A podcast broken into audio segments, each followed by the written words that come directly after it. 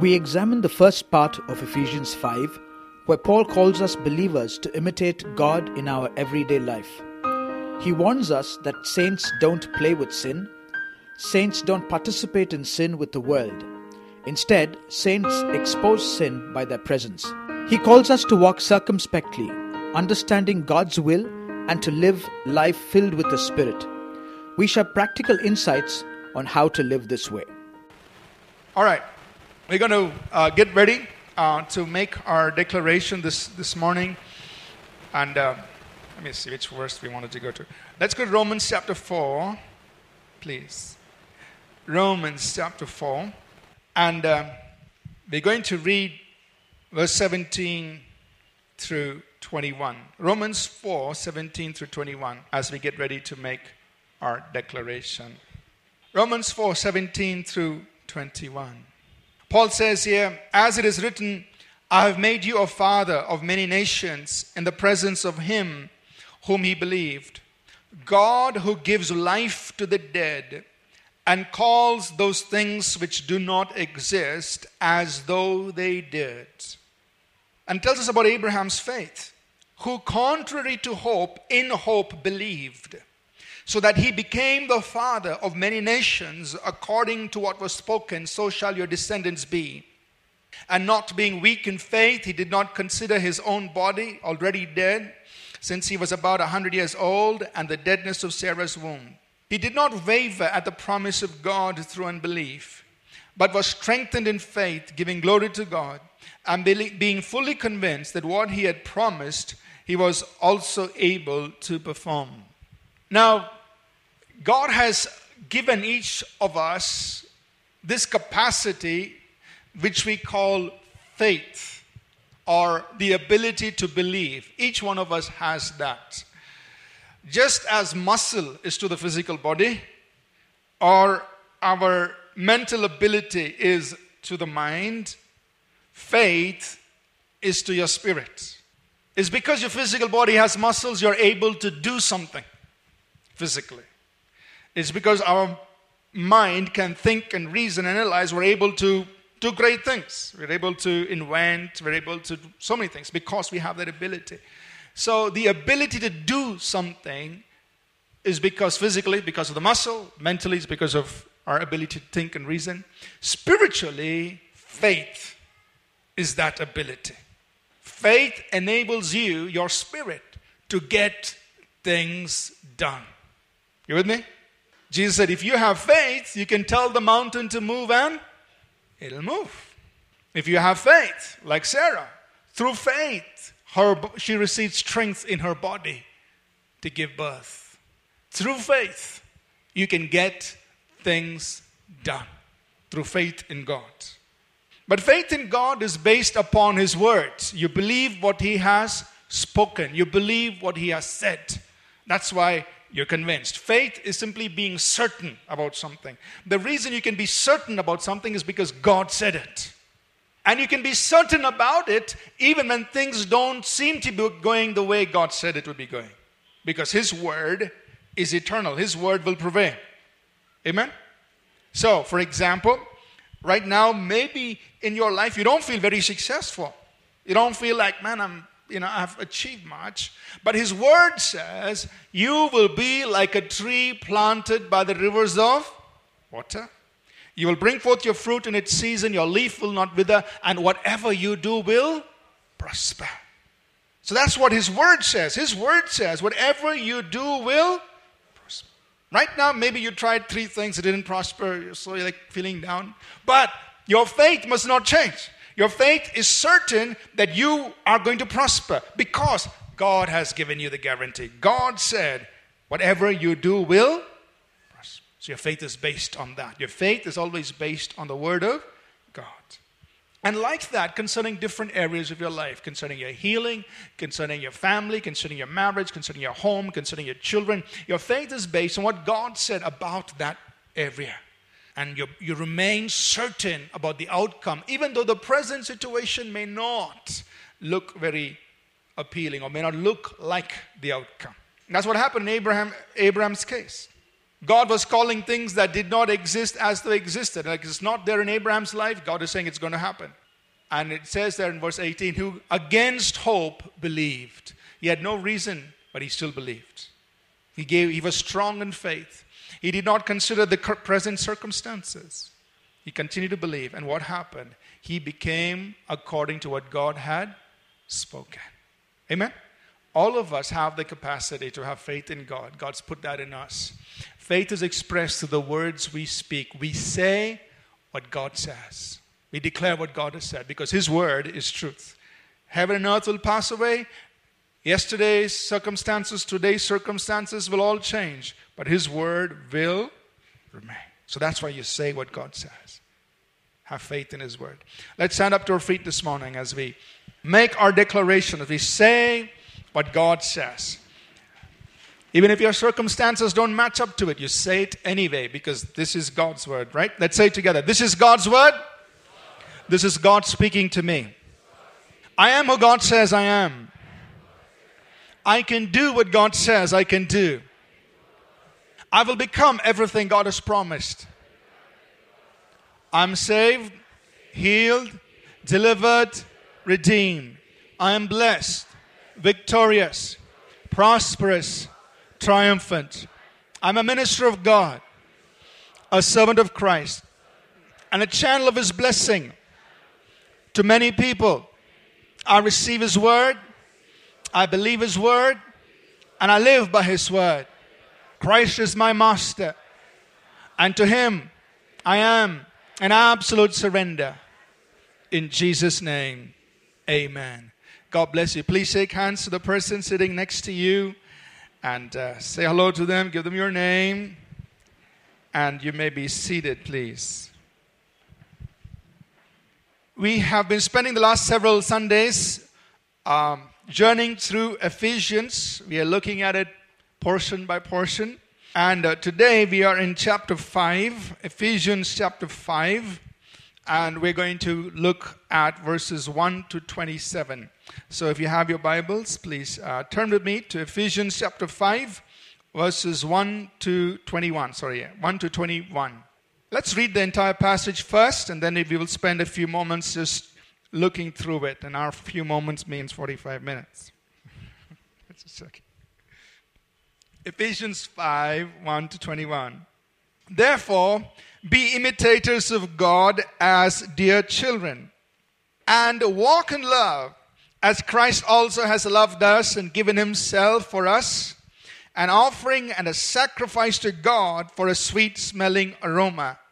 But fornication and all uncleanness or covetousness, let it not even be named among you as is fitting for saints, neither filthiness, nor foolish talking, nor coarse jesting, which are not fitting, but rather giving of thanks.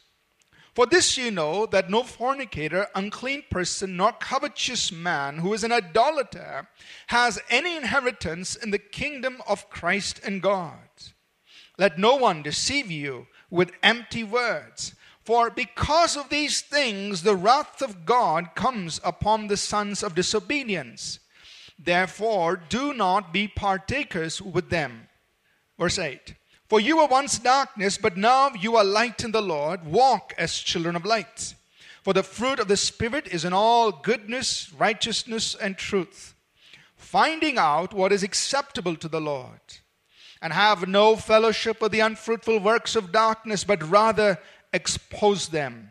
For it is shameful even to speak of those things which are done by them in secret. But all things that are exposed are made manifest by the light. For whatever makes manifest is light.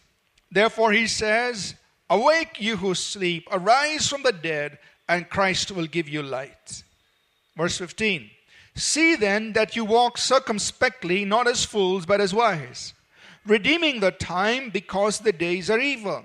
Therefore, do not be unwise, but understand what the will of the Lord is.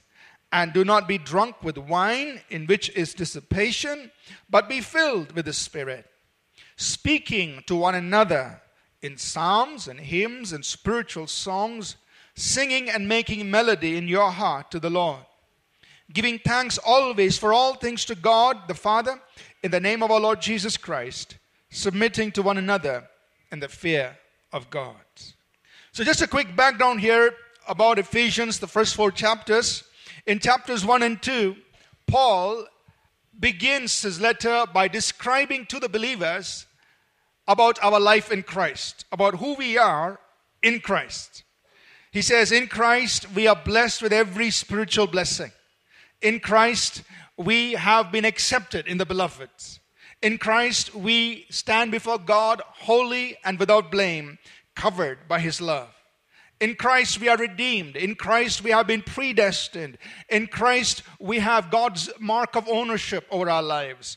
And then he talks about God's great power towards each of us who believe. Then in chapter 2, he talks about the fact that in Christ, we are seated at the right hand of God in that powerful place of great authority. In Christ, we have been brought near to God. We are part of God's temple that God inhabits by His Spirit. So He has talked about this wonderful life that we all have in Christ. Then in chapter 3, after describing a little bit about his own ministry, he goes on to talk about the fact that we all need to uh, be filled with the fullness of God and understand God's great love and, and, and grow in God.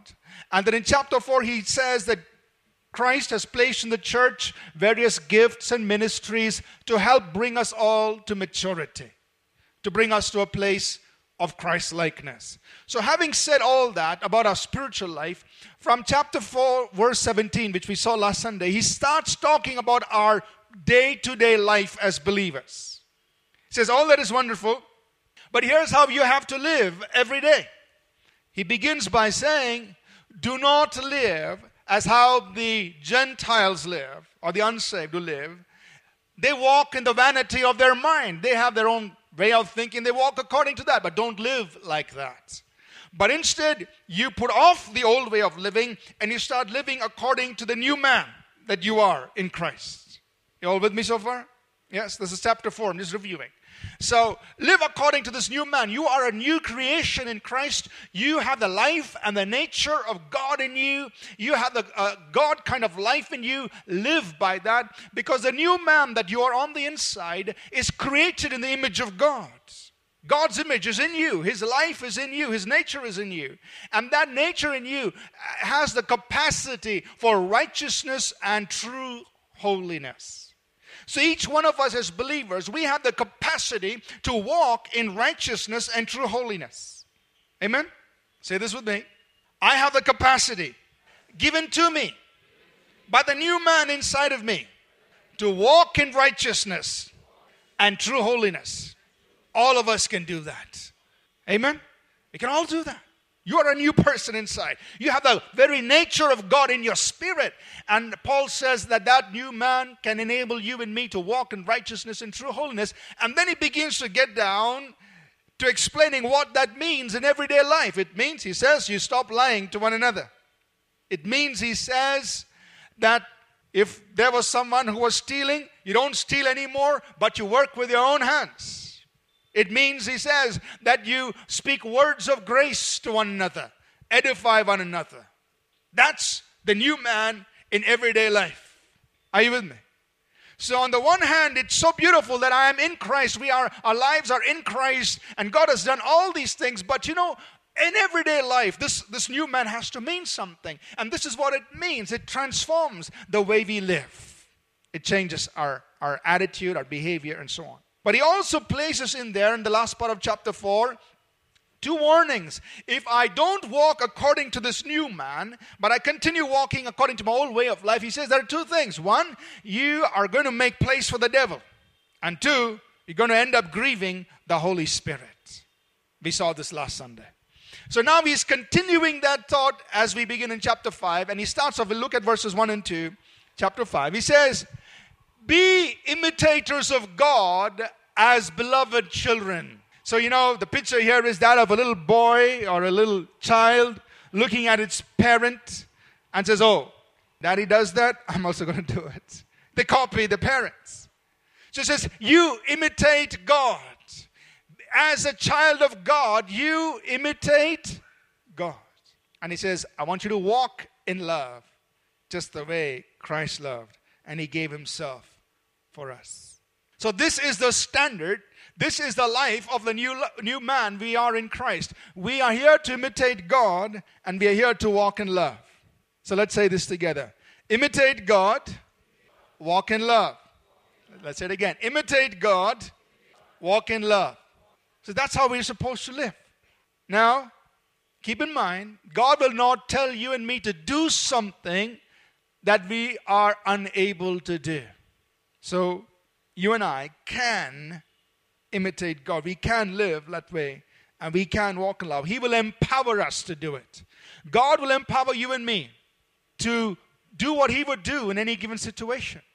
So when you and I are faced with different things, challenges in life, and you know, people treating us bad or whatever, every situation, our response must be, what would God do? What would the Father do in this situation? What would my Heavenly Father want me to do in this situation? I'm here to imitate God. Are you listening? That's the way we live as saints of God. That's the way we live as believers. What would God want me to do? How can I walk in love as Christ would love in this situation? That's what we are called to live. And then he moves on. Let's look at the next few verses. Well, verses 3 to 6. He says, But I want to get down to the details. He says, There are some things that should not even be mentioned among us as believers. It's not fitting for us as saints. Remember, he called us saints in the opening verse, Ephesians 1 1, to the saints. So you and I are saints. So he's talking to us. He's saying there are certain things that should not even be mentioned among you. And then he lists them. He says in verse 3 fornication and all uncleanness. It simply means every kind of sexual immorality. Fornication is sexual sin, uncleanness is everything other everything else every form of sexual immorality it should not even be named among you is what he says and then he says covetousness and he says in verse 5 covetousness is the same as idolatry what is covetousness? Covetousness is a, a, an uncontrolled desire to have something, a lust. I must have it, and it becomes so dominant in you. And he says covetousness is the same as idolatry. What is an idol? An idol is anything that takes the place of God in my life. So a covetous man is so desirous of something that something has actually taken God's place in his life. Are you with me? So he says, if I'm covetous, I'm so greedy for something, it's consuming my desires. I'm same as an idolater. I've got something in me that's taken the place of God. So he says, no sexual immorality, no covetousness. Then in verse 4, neither filthiness, anything that, that's filth. Filth is just another type of sin. It's, it's, a, a, it's a type, it's a representative, representative of sin. No filthiness. Don't even just indulge with it. Nor foolish talking nor coarse jesting. Now that's getting pretty close. It's okay to humor a bit, but here he's talking about foolish talking and coarse, meaning rough, vulgar, obscene jokes. I mean, he's writing to saints, writing to you and me, saying, Saints, no vulgar jokes. So I probably say the same thing to you and me today. He says, These things are not fitting, not appropriate for saints, for those who believe in Jesus Christ. And then in verse 5, he gets really serious. He says, For this you know, meaning he's already told them all this, that no fornicator, unclean person, nor covetous man who is an idolater has any inheritance in the kingdom of Christ and God. Now he's writing to believers, he's not writing to the unsaved. He's telling believers, believers, if you live like this, if you continue in this kind of a lifestyle, I want to tell you straight in the face that no fornicator, unclean person, covetous man who is an idolater has any place in the kingdom of Jesus Christ. Now, this is the same man who in chapter 2, verse 8 said, For by grace you are saved through faith. Now, Here's the problem with much of teaching in the church today on grace. Grace is a beautiful subject, it's wonderful, it's very redeeming, very liberating, but unfortunately, everybody only talks about the chapter 2, verse 8 kind of grace. They don't read on to chapter 5, verse 5. The same man who wrote chapter 2, verse 8 that said, For by grace you are saved through faith, also went on to say, Let me tell you, saints, that if any of you continue in fornication, uncleanness, covetousness, which is idolatry, you will have no place in the kingdom of Christ. Now, you don't hear that part. So, unfortunately, in the church today, there is a very wrong positioning of grace in the church. On one hand, it is great to know about the grace of God, which is very redeeming to know that, you know, God has, has embraced me with grace. But grace is not a license to sin. Apostle Paul in Romans 5, after he talks about the abundance of grace which makes us rule and reign in life, continues in chapter 6, Romans 6, verse 1 and 2. He says, What shall we say then? Shall we continue in sin that grace may abound? Verse 2, God forbid. How shall we who have been dead to sin continue any longer in it? Yes, there is abundance of grace, but grace brings it with it the responsibility of living a life that is dead to sin. Are you with me? And then he says in verse Ephesians, we're back in Ephesians 5. In Ephesians 5 and verse 6, Paul says, Let no one deceive you with empty words.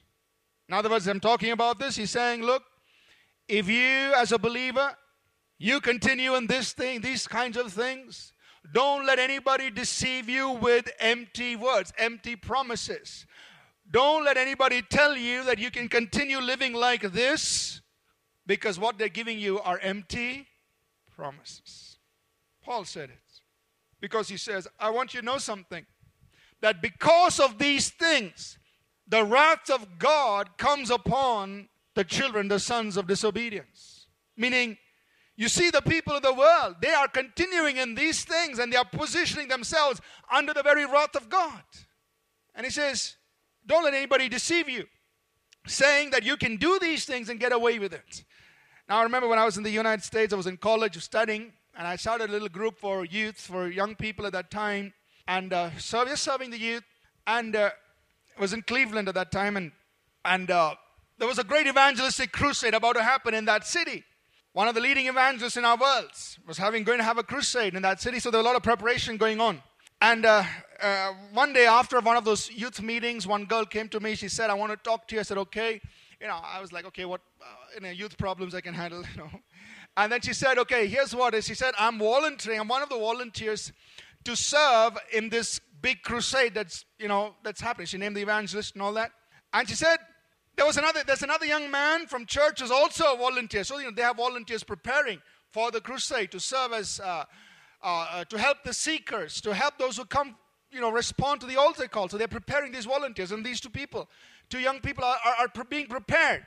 And then she comes and tells me this. He says, The young man came and told me, uh, Let's have sex together because God's going to forgive us.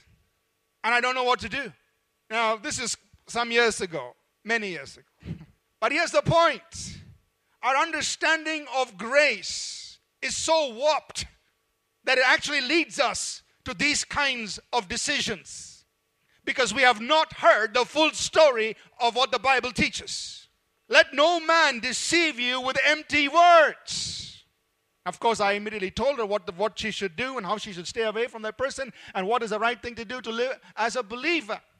Now imagine these two people were being, young people being ready to serve as volunteers in that big crusade. And this is the kind of talk that's happening.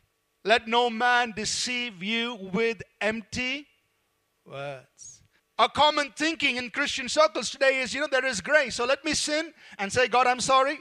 I'll sin some more. I'll say, God, I'm so, sorry some more. I'll sin some more. And I'll say, I'm so sorry some more. Why? Because there is grace.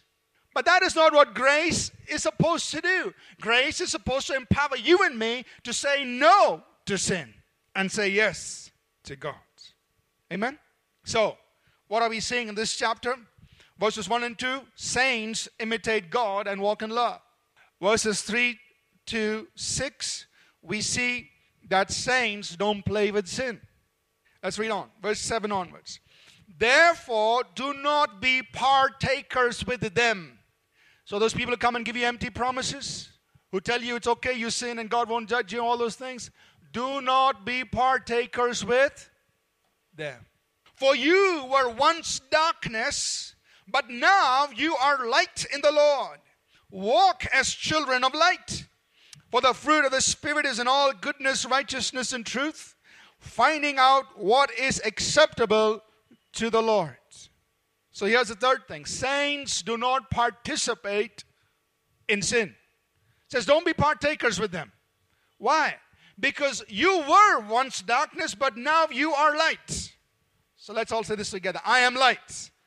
He's saying, You are light.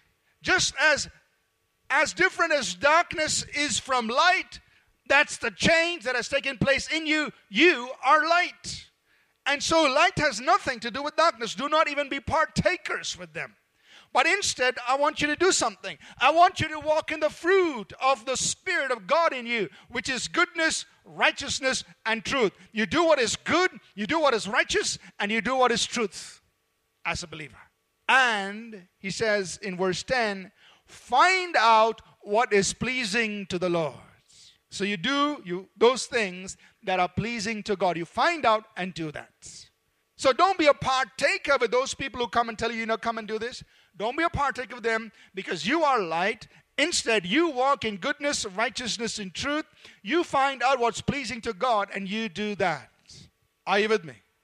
So, what do you do in your college if your friends come to you and say, hey, you know, anyway, you're going to go on Sunday to church, they give you communion, your sins are going to be washed away. It's okay, so come and sin a bit.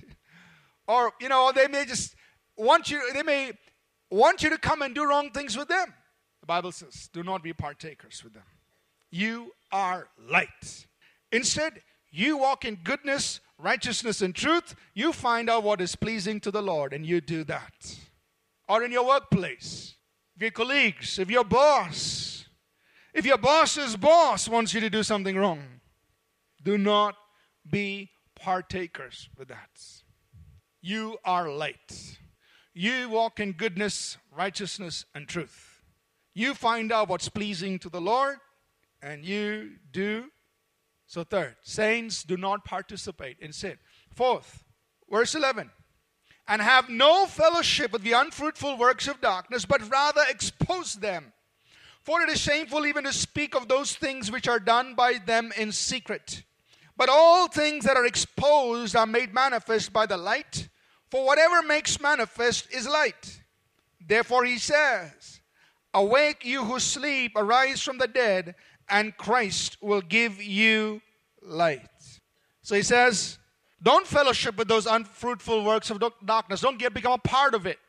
Notice he says, unfruitful works of darkness, meaning these works of darkness, they are useless, unfruitful. They don't produce any value, any good. They're unproductive. Don't participate in those unfruitful works of darkness, but instead you expose them. How do you expose them? He says, because you are light. You are light. So just by you being who you are, by being light, by walking in goodness, righteousness, and truth, by finding out what is pleasing to the Lord and doing it, you are being light. And light will expose that those works of darkness are unfruitful. So just be that. Just be light. And you will expose the unfruitful works of darkness. And through you, he says, God is giving them a message. He's telling them, awake, rise from the dead. Christ will give you light. By you and I being light, Christ is giving them a message. What's the message going through your life? Awake from the dead, Christ will give you light. So, fourth thing saints expose the works of darkness by just being light. Are you listening? You are light. And by you being who you are, by you walking in righteousness, goodness, and truth, by you finding out and doing what's pleasing to the Lord, you are going to expose the works of darkness. You're going to help people see that what they're doing is unfruitful. And through you, He is saying to them, Awake, Christ will give you lights. He's speaking to them. Amen? So, all of us, in whatever place, vocation, wherever we are, whatever standing we are, uh, wherever we are, whether it's a school, your college, be the light. By just being the light, you're going to expose the works of darkness. Then he says in verse 15, See then that you walk circumspectly, not as fools, but as wise. So he's telling believers, walk circumspectly. That's a very tough word. It simply means walk carefully. Or we would put it like this, you know, do your due diligence. Walk carefully. See then that you walk circumspectly, not as uh, not as fools, but be wise. So think about this. God has done all these wonderful things for us in Christ. We are blessed with every blessing. We are the righteousness of God. We are seated with Christ in heavenly places. All these wonderful things. But when you and I live our life on earth, God has said, I want you to walk circumspectly, not as fools, but as wise. It's very similar to what Jesus said in Matthew 10 16. Behold, I'm sending you as sheep among wolves. Be harmless as doves, but be wise as. So imagine sheep among wolves. Oh God, the wolves after me. Oh God, help. But he said, I've told you to do something. You be harmless as doves. You don't retaliate. You don't fight. You don't do all that. You walk in righteousness, goodness, and truth. Be harmless as doves. But you've got to be wise like You got to live your life on earth with some carefulness, with some due diligence. So, a very simple illustration is don't close your eyes and cross the road. In other words, you stand, look to your left, look to your right. If there's no traffic, then cross the road. So many believers are like this I am seated in heavenly places in Christ. I can go.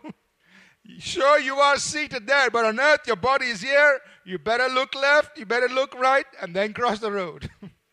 Amen? Walk circumspectly. So, this is how you and I must live as believers. You know, sometimes we have this wrong idea that just because I am born again, I'm, I'm, I'm living with Christ in heavenly places and so on, I should not acquaint myself or be familiar with the systems of this world. Listen, you're in this world and you need to know, you need to understand how the systems work here. It's getting quiet. Sometimes we are so heavenly minded, we are of no earthly. Back up and go home, boy. There's a book out there that says, being spiritually minded and earthly wise. Got to be both. Be spiritually minded, but you've got to be earthly wise. He said it there. The next verse, verse 16.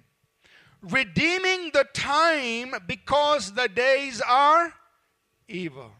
In other words, he says, Look, we are living in such an evil world that if you don't guard your time, the evil around you is going to eat it up. Your time is going to be consumed on this show and that show and that movie and this movie and whatever, whatever, whatever. And you wake up on you wake up Saturday morning and say, God, what happened to my week? You know, it's gone. But the Bible says, you and I are responsible for redeeming our time.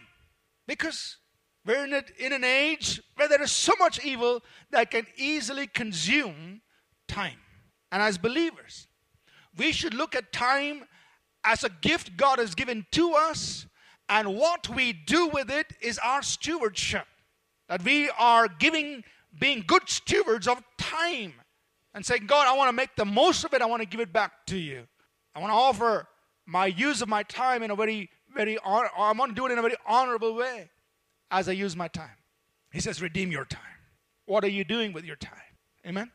And life, uh, there are many different seasons in life. And in each season, you need to recognize what can I do and, and seize those moments and make the most of those, those, those periods. I remember when I was in college, there was a time when, you know, during summer break, I was just only doing research. I didn't have any courses to study and so on. I used to go to the library and I started working on some of the books some of the books that you have today, like there's a book called A Time for Every Purpose, Fulfilling God's Purpose for Your Life, uh, The Refiner's Fire. These were written back in 1993. Back, I think so, yeah. In, while I was in college.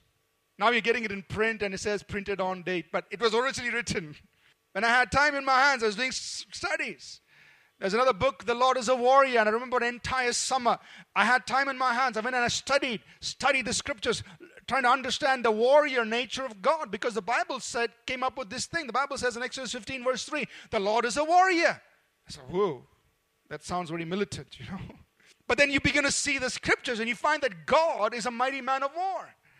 And so begin to study that. And there's a book, we, we don't have it in print now, right now, we should reprint it. But there's a book, The Lord is a Warrior, that talks about the warrior nature of God. But many of these things were done in those, in those periods of time when I, when I knew I had a little extra time, I would just go into certain things, finish it. You got to redeem your time. Amen? So think about things you and I can do.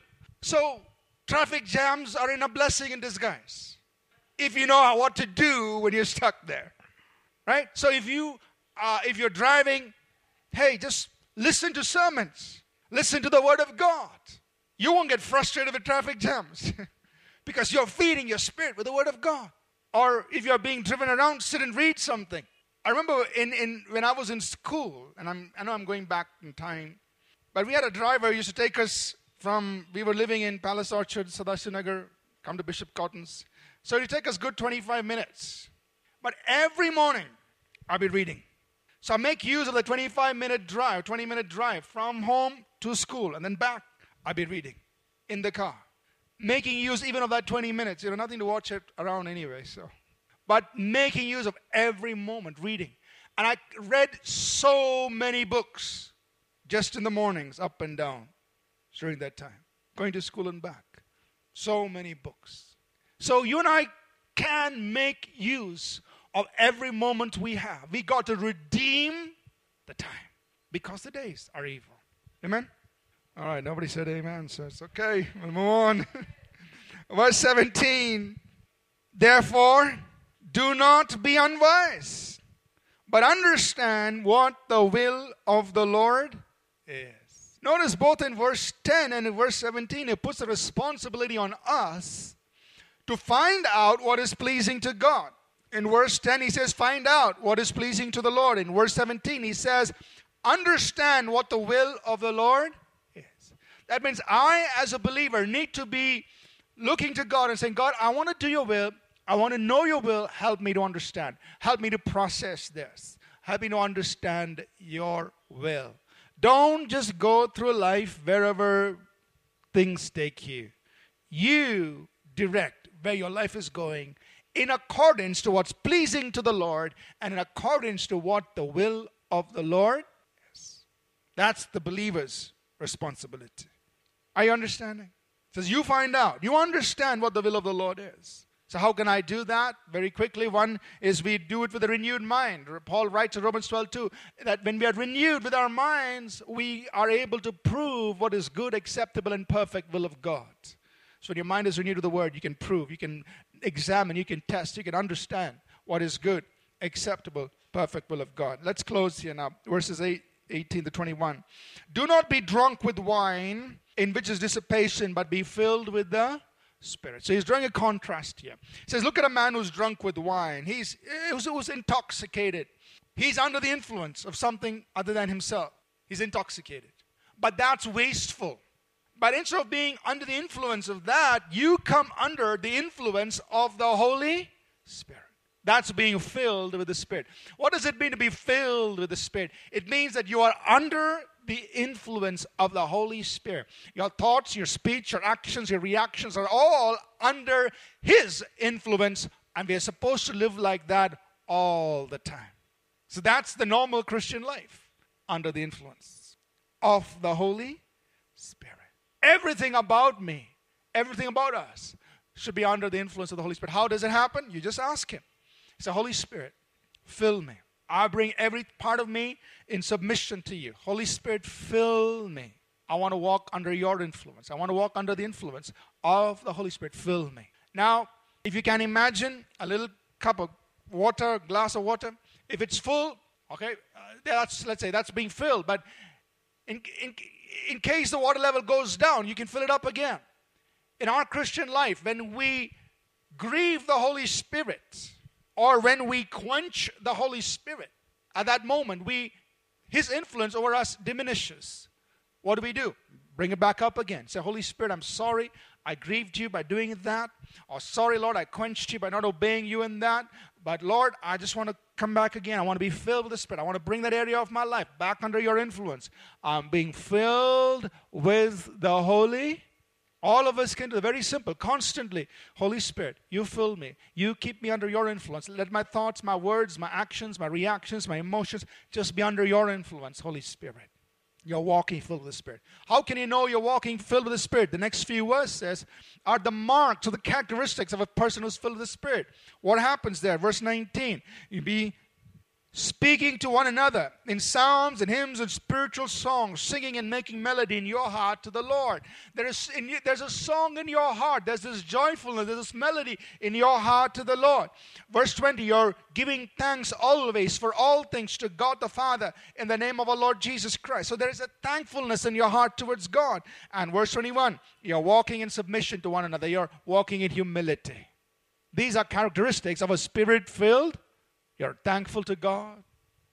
You're just continuing praise to Him all the time. And you're walking in submission to others. These are the characteristics of a spirit filled. You say, what, what about speaking in tongues? Yeah, that comes under the gifts. We can all manifest the gifts. But you want to walk a spirit-filled life. These are the characteristics. A heart that is always in worship and always thankful to God, and a heart that is always submitted, walking in submission to people humility. Amen? So, what did we do this morning? We learned how to live as believers, as saints. This is what our life is supposed to be.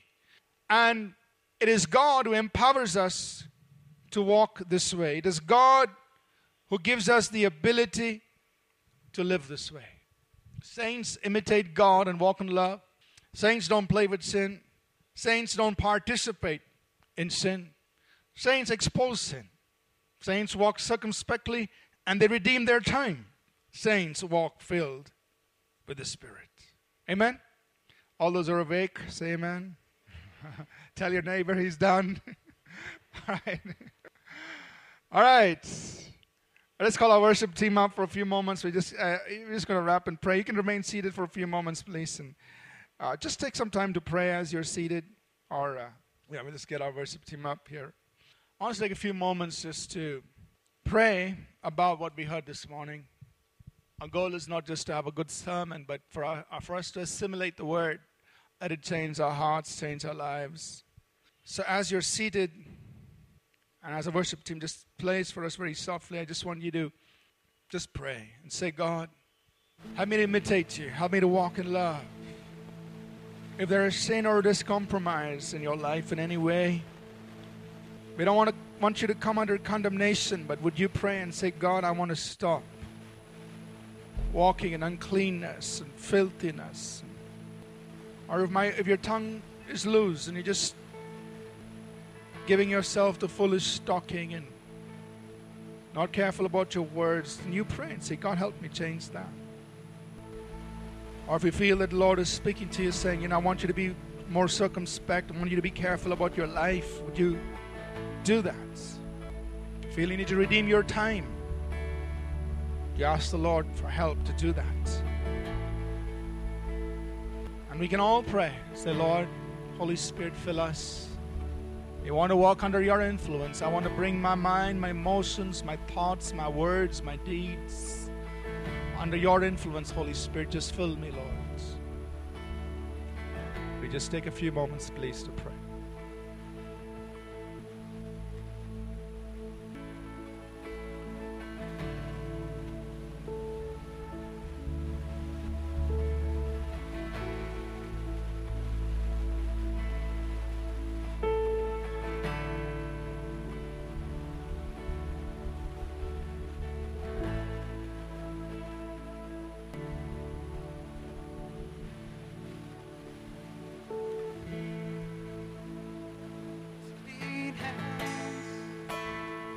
Us pure heart. Let us live our souls to another. Give us clean hands. Give us pure heart. Let us not lifts our souls to another. Give us clean hands, give us pure heart. Let us not lift our souls to another. Give us clean hands, give us pure heart. Let us not lift our souls to another. God, let us be a generation that sees your face, oh God of Jacob. God, let us be generation that sees, seeks your face, oh God of Jacob. Give us clean hands, give us pure hearts. Let us not lift our souls another. Uh, give us clean hands, give us your heart. Let us not lift our souls to another. But God, let us be a generation that sees, your face, oh God of Jacob. God, let us be a generation that seeks your face, oh God of Jacob. Give us clean hands, give us your heart. Let us not lift our souls to another. Give us clean hands,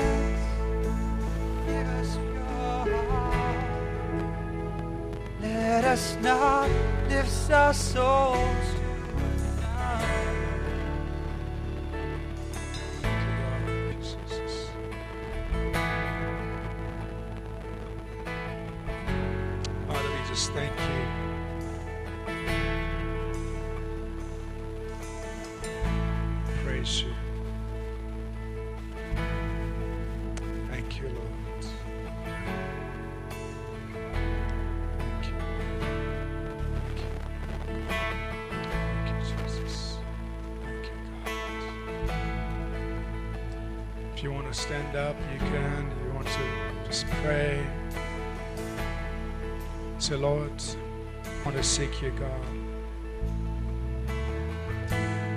We want to live as saints.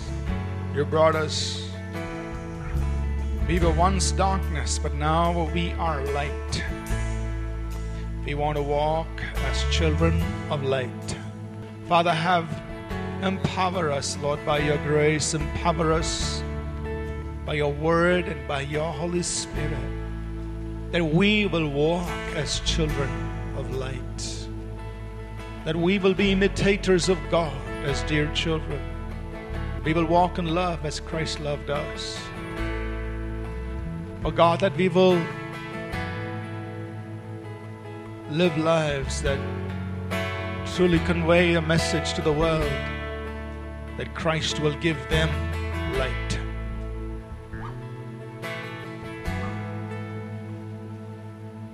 We welcome you, God. We welcome you. We welcome you.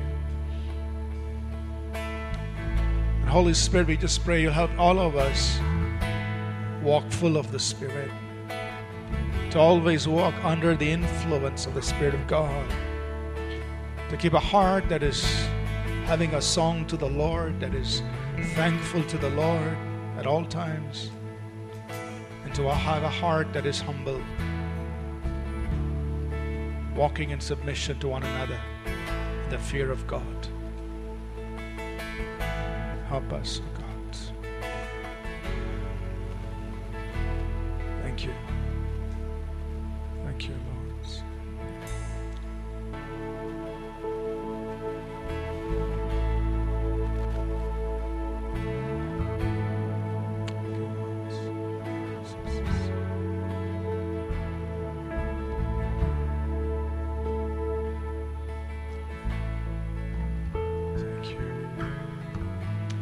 close, I just want to pray for a few things here.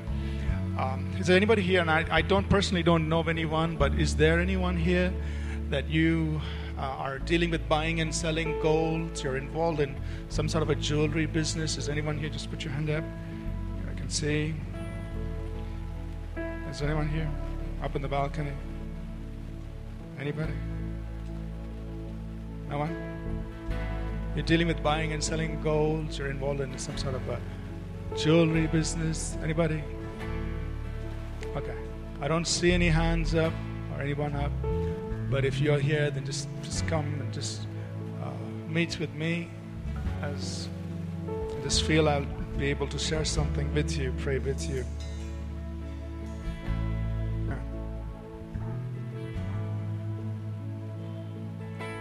All right. I also want to do two more things. One is uh, uh, just pray for people who have braces on. If you have brace on your limbs and your arms, your legs, just want to pray with you right now. Just release healing for your body. And uh, also, secondly, if there anybody else that you feel, you know, and the, the picture that I had was, you know, when you're driving on the road, you come into these potholes that kind of shake you up. I'm not talking about some small potholes, some big potholes that actually shake you up while you're driving. And uh, I just felt that maybe there could be somebody here, maybe more than one person, uh, that that's something that's happened in your life that you've kind of hit a pothole on the road that shook you up, uh, and almost like this the things that are very fragile in your life, and you're scared about it. Say, God, can my life handle this shake up? And uh, there are things that are fragile, and, and so you're afraid whether you can hold up in that. And I don't know what that shake-up is, but it's like when you're driving on the road, you hit a pothole, and you, um, uh, you know, you, you say, "Wow, can I handle that?" So I want to pray for these three. One, if you're in a jewelry business, I want you to come and meet with me. I want to pray with you. But if you have a brace on in your arms, your legs, I want you to raise your hand up. Or if you identify with this third thing that I said, that maybe you've hit something in your life that, that's shaken you up and you feel like, God, my life is so fragile. Can I handle it right now? I also want to pray over your life. So if you don't mind, the people you identify with these two things, just put your hand up. I'm going to pray with you. right? Just put, just put, just put your hand up. Okay, let's pray. Let's believe God for healing and also for strength to come into the lives of these people who may have hit a pothole in their life and they feel like God can this was unexpected you know i didn't i didn't anticipate this thing on my journey but it's so shaken me up. I feel like are things in my life that's so fragile that could be that may fall but i want to release strength for you and release healing for those with braces on. Let's all pray together. Father right now in the name of jesus we release healing god right now for those with braces on their uh, limbs in the name of jesus we command healing power to flow. I take authority of every work of the devil and I say, release those limbs, release those joints, release those limbs in Jesus' name. And I release the power of God that brings healing into those limbs. And Lord, for others who may have hit that pothole on their journey unexpectedly, it seems like it's going to shake up something very fragile. Lord, right now we release strength and Lord, I declare into their lives that it is not by might, it's not by power, but it's by the Spirit of the Lord that they will pass even through this and they will come out stronger and uh, nothing will shake, nothing will fall, nothing will be broken in their lives in spite of what they've faced. I release the power of God into their lives and declare strength for them today in the name of Jesus. We thank you, O God. Thank you. Thank you. We praise you, Father. Thank you.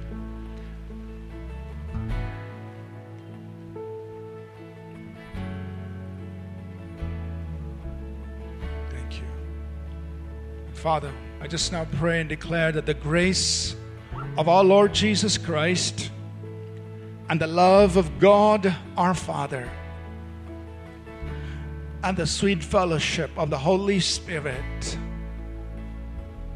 be with each one of us always. In Jesus' name, amen. Amen. Amen.